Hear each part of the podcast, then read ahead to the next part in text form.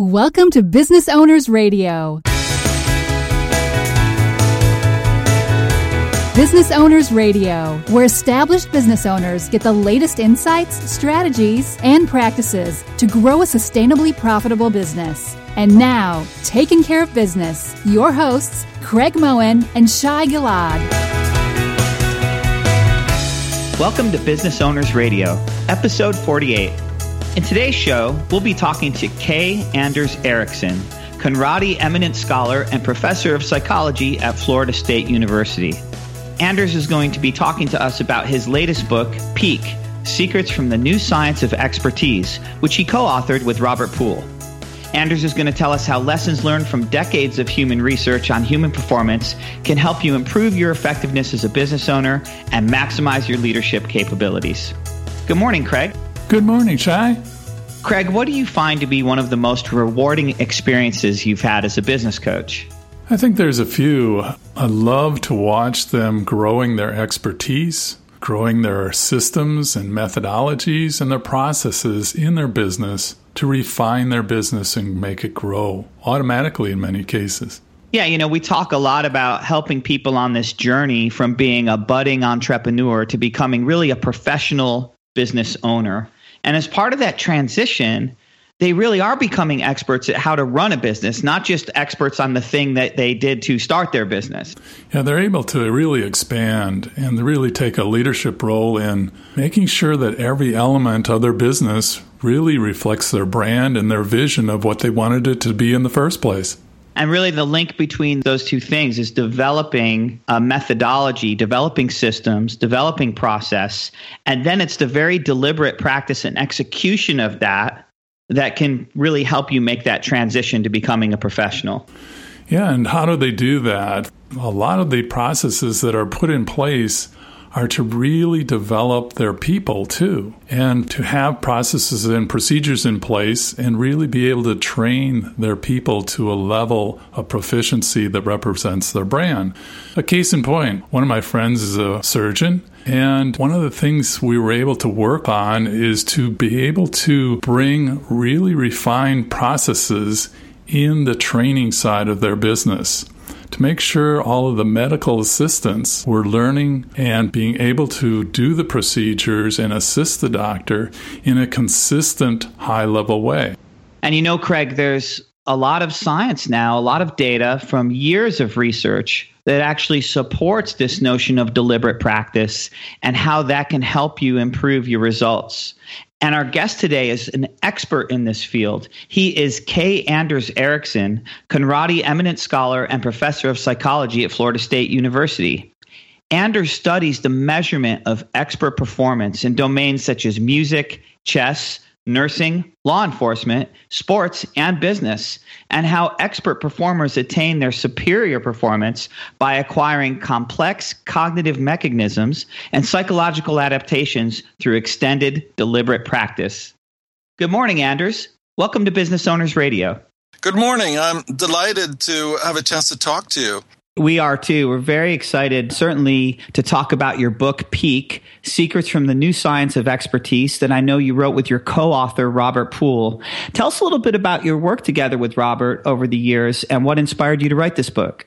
Well, a long time ago, I was really interested in, you know, how people actually could improve their performance within different domains. And we did some original work on memory and, and then extended that to chess. And when I moved down to Florida, to Tallahassee here in Florida State, Robert moved also down and we had a common friend and we just started talking about this research and Robert, who is a science writer, you know, felt this might really be interested to a much broader audience than, you know, the more academic audience. So that's almost like 10 years ago we started talking about you know what are the kind of ideas here that might be interesting and relevant for people in general. And then I guess about five years ago we started developing a book proposal. And and then eventually I guess the last couple of years you know we spent actually writing the book and I guess I'm very pleased with how it came out. I really felt it was sort of a good process here,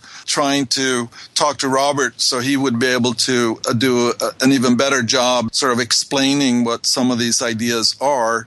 And I've heard people reading it who felt that they really kind of got excited and could understand these ideas. Yeah, you really framed the book with so many great stories, some of them directly from your research and also other anecdotes that really make this accessible for anyone.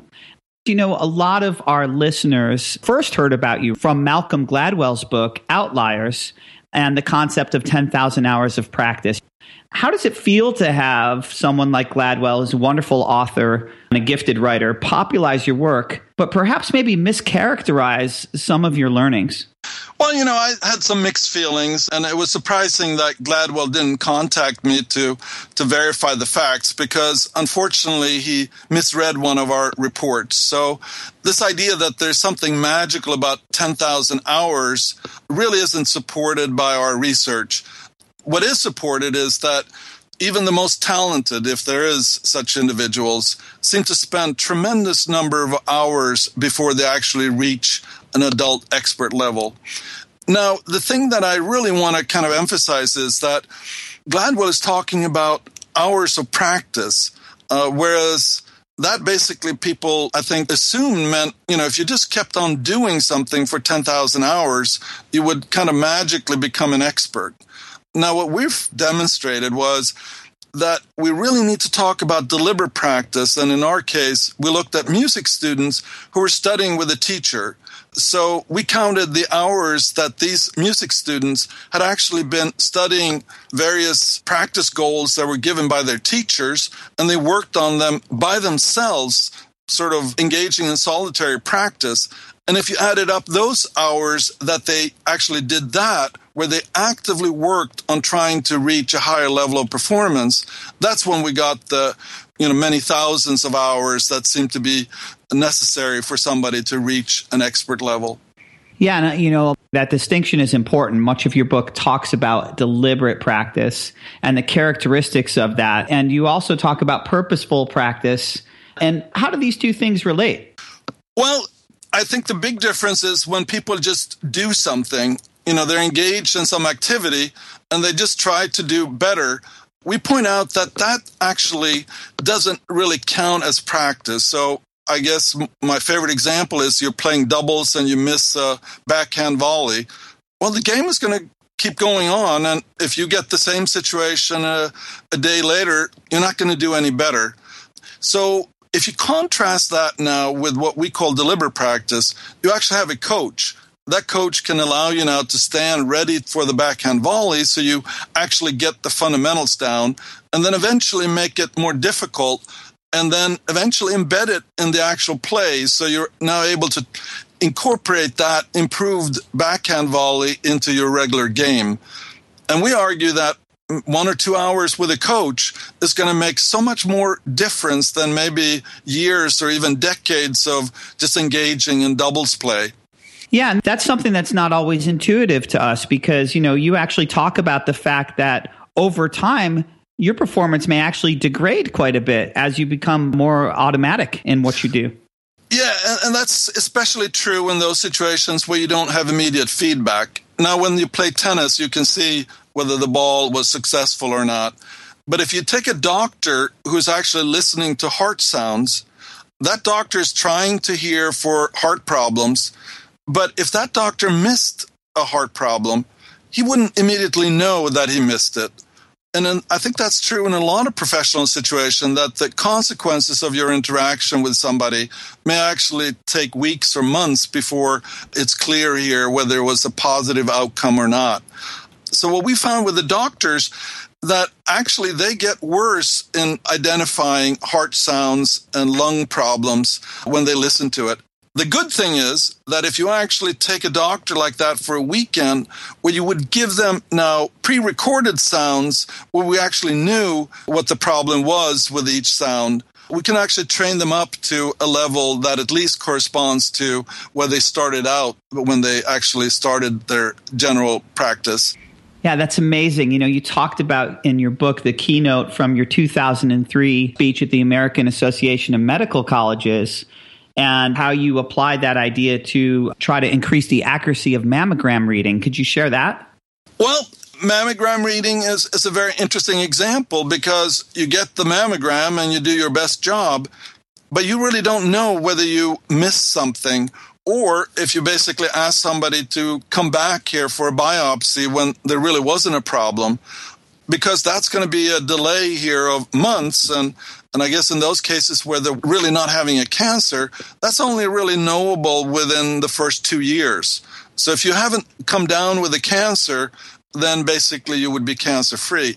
So here there's this opportunity of actually using old mammograms and now allow doctors here to try to diagnose a mammogram and they can get immediate feedback about not just whether there was a cancer, but maybe also where it was sort of located.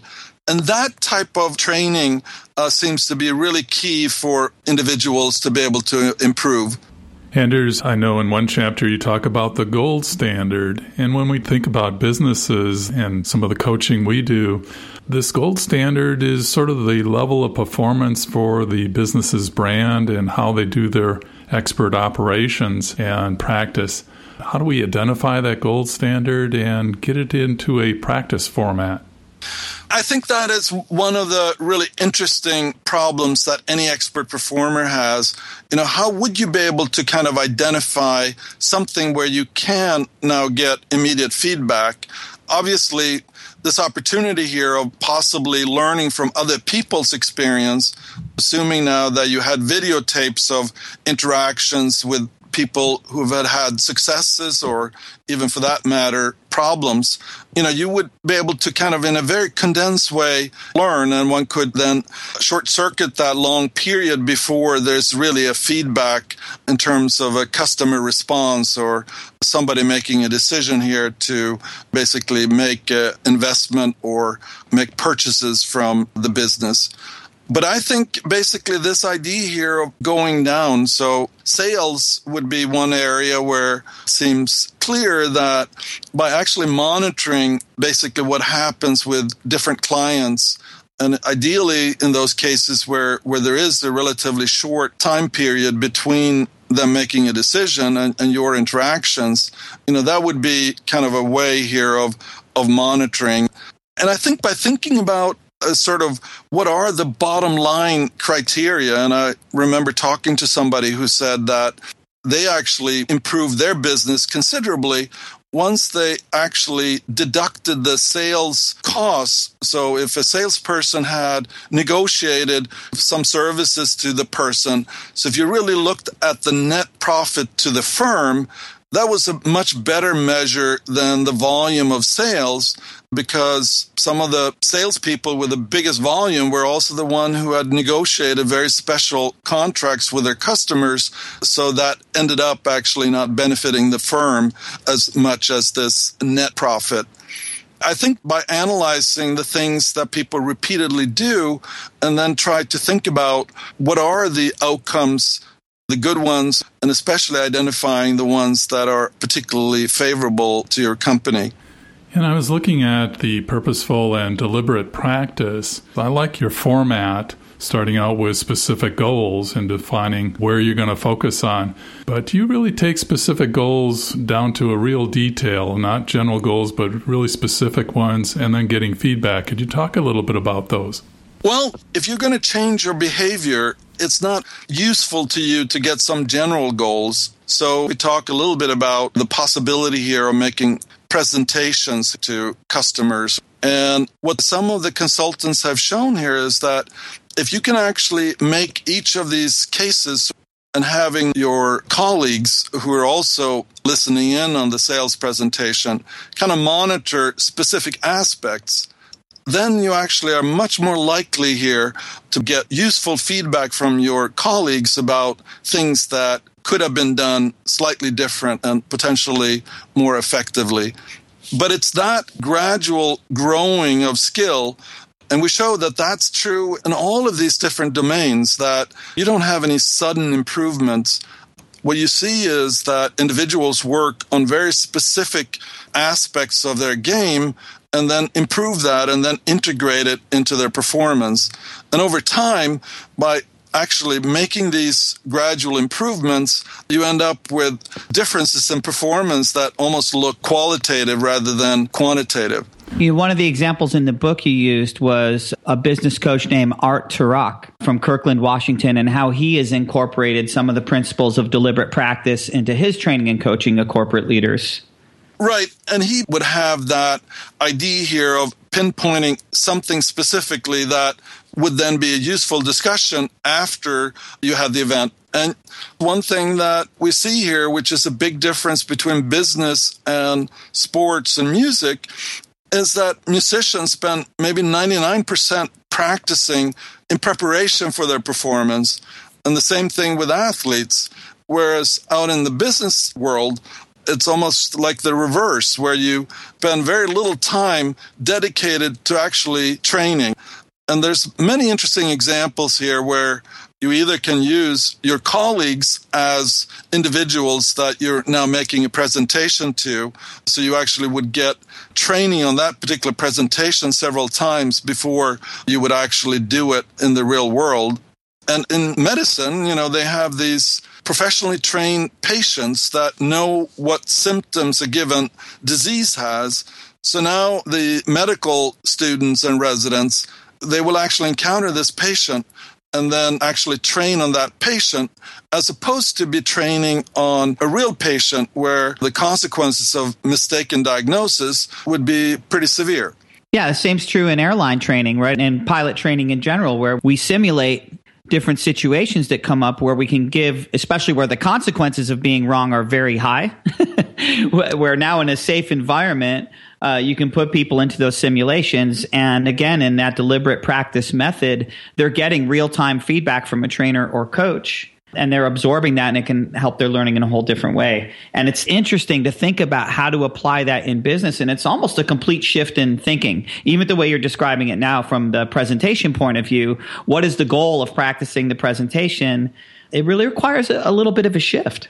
Well, but I think that's so exciting here that once you start thinking of individuals and employees in your firm as actually giving them that opportunity to enhance their skills, it's going to benefit, I think, everyone. And once you have an environment here where people are actually encouraged to learn, and I think one thing that I find interesting is in, in businesses that some of the companies have identified in a problem situation. So if you have a crew operating a machine, one of the most costly things is when the machine breaks down.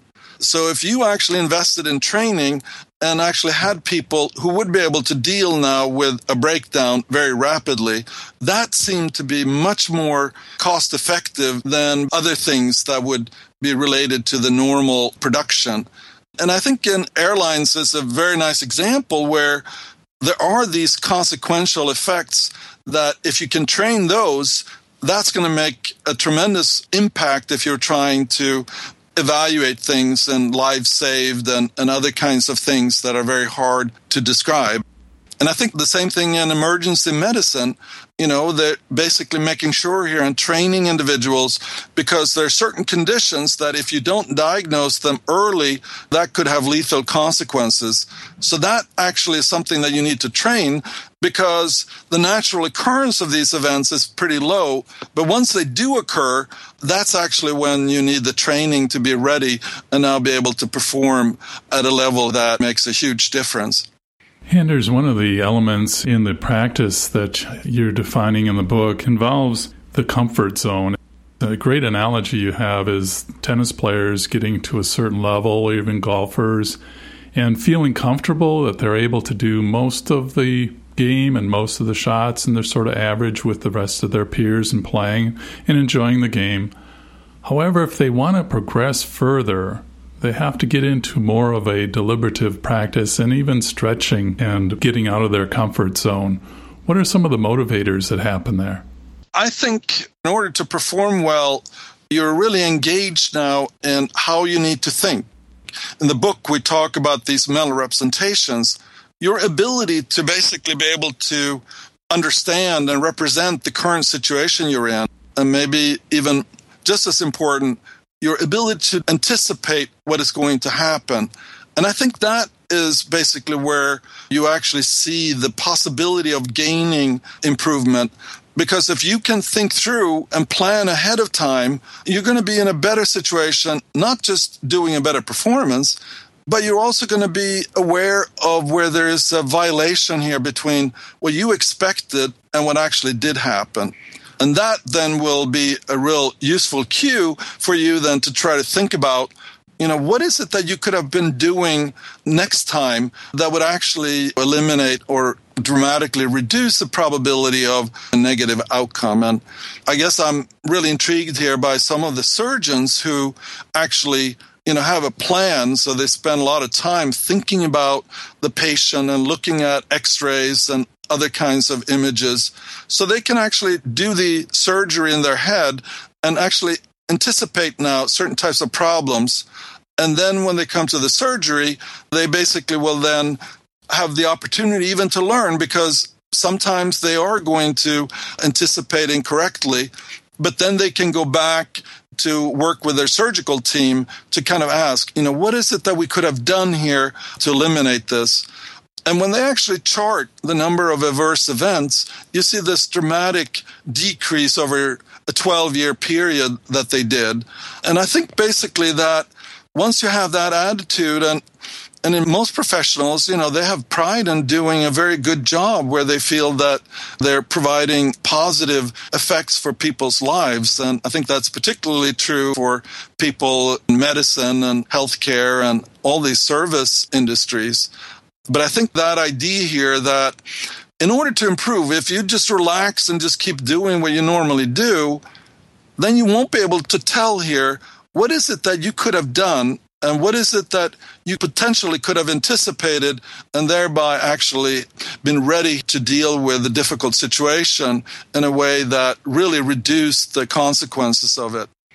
Yeah, I like your representation of attitude. Really makes such a huge difference. And, and along the lines of motivation, what keeps you going? The tenacity to continuously try to change a process, and that's something that I've found with people who are really outstanding performers.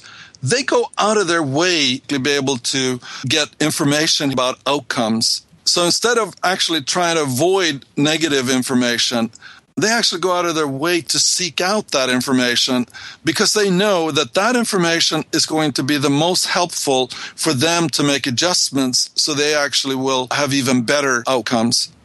Anders, I really appreciate the time. One of the curiosities I had was, you know, how are you applying a lot of the learnings that you've had over the decades into your own practice?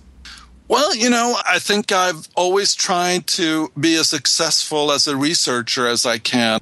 And thinking back on it, been working with uh, very successful researchers. So I've been in that situation where they actually been helping me improve.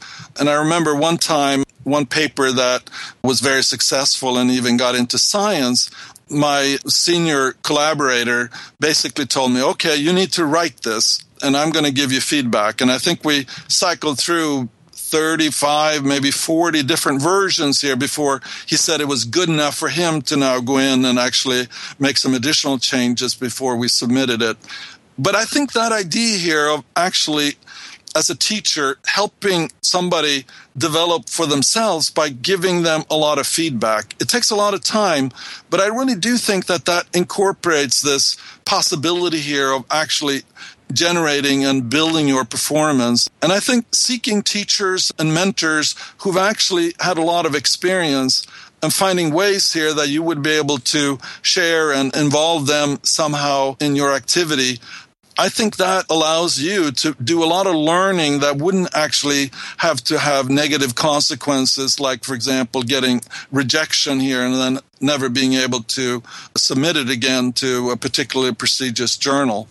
I think there are some really wonderful opportunities ahead for those individuals who are motivated to improve their ability to achieve I agree. Well, I want to thank you again. Craig and I have so enjoyed this conversation with you today, Anders, and wish you continued success with this book and the rest of your research. Well, thank you so much. It was a real pleasure talking to you. And as I said here, I'm really interested in exploring the possibilities here of applying these ideas to all aspects of professional and everyday life.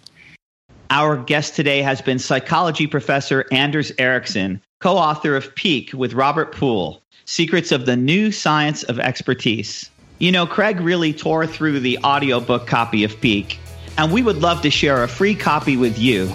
Just go to our show notes at businessownersradio.com where you can learn more about Kay Anders Ericsson and this episode, and also download a free audiobook copy of Peak from audible.com.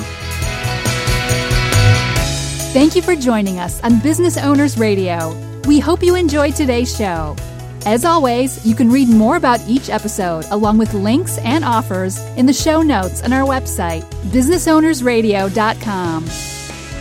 We want to hear your feedback. Please leave comments on this show or suggestions for upcoming episodes.